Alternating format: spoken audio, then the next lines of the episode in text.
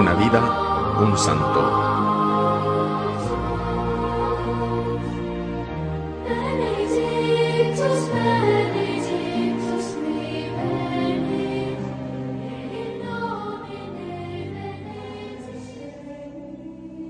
Hoy 4 de noviembre la Iglesia nos invita a celebrar la memoria de San Carlos Borromeo, cuyo nombre significa aquel que es dotado de nombre e inteligencia.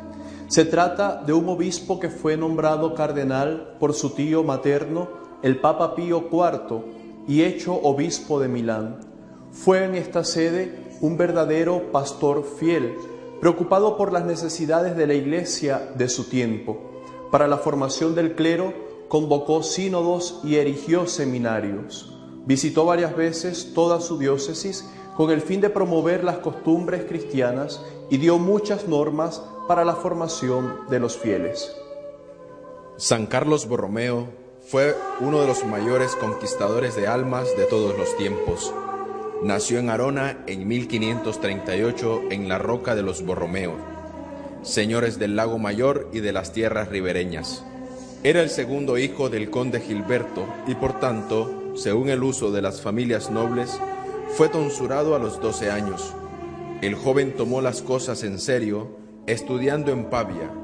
Dio inmediatamente muestra de sus dotes intelectuales. Llamado a Roma, fue hecho cardenal a los 22 años. Los honores y las prebendas llovieron abundantemente sobre su capelo cardenalicio, pues el Papa Pío IV era tío suyo. Amante del estudio, fundó en Roma una academia según las costumbres de la época, llamada de las Noches Vaticanas. San Carlos Borromeo es uno de los más grandes obispos de la historia de la Iglesia, grande por su caridad, grande por su apostolado, grande por su doctrina, pero sobre todo grande por su piedad y devoción. Las almas, solía decir, se conquistan con las rodillas, es decir, con oración y una oración humilde. Enviado al concilio de Trento, fue allí, según la relación de un embajador, más ejecutor de órdenes que de consejero, pero se mostró también como un formidable trabajador, esforzado de la pluma y el papel. En 1582, muerto su hermano mayor, habría podido pedir la secularización para ponerse a la cabeza de la familia, pero permaneció en el estado eclesiástico y fue consagrado obispo en 1563 a los 25 años de edad.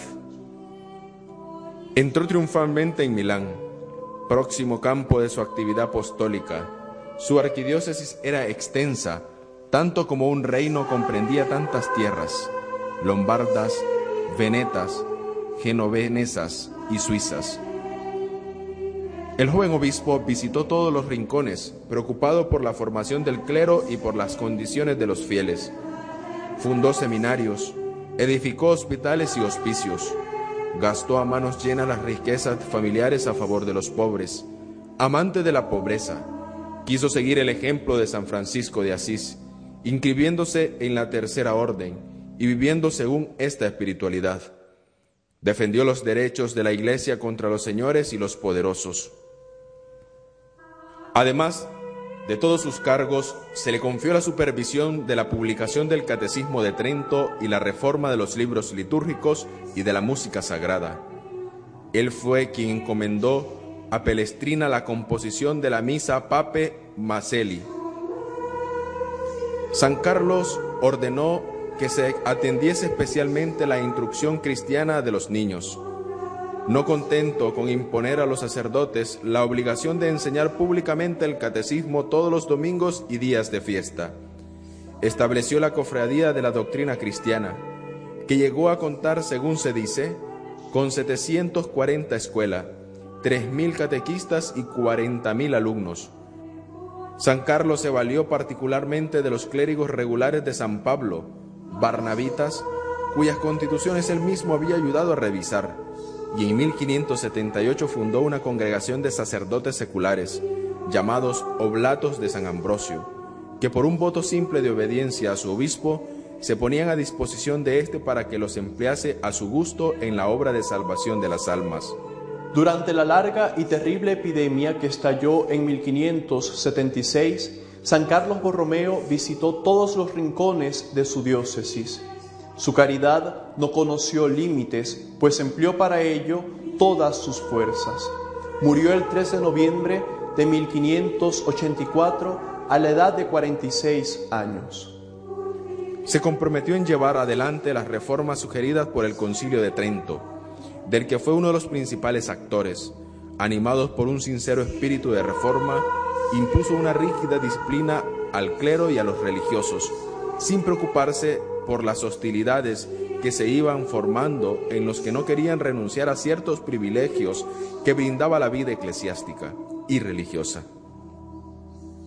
Fue blanco de un atentado mientras rezaba en la capilla, pero salió ileso, perdonando generosamente a su atacante. San Carlos Borromeo fue canonizado en 1610 por el Papa Pablo V. Se le considera patrono de obispos, catequistas, catecúmenos, seminaristas, directores espirituales y protector contra las úlceras y cólicos, desórdenes intestinales y cualquier enfermedad del estómago.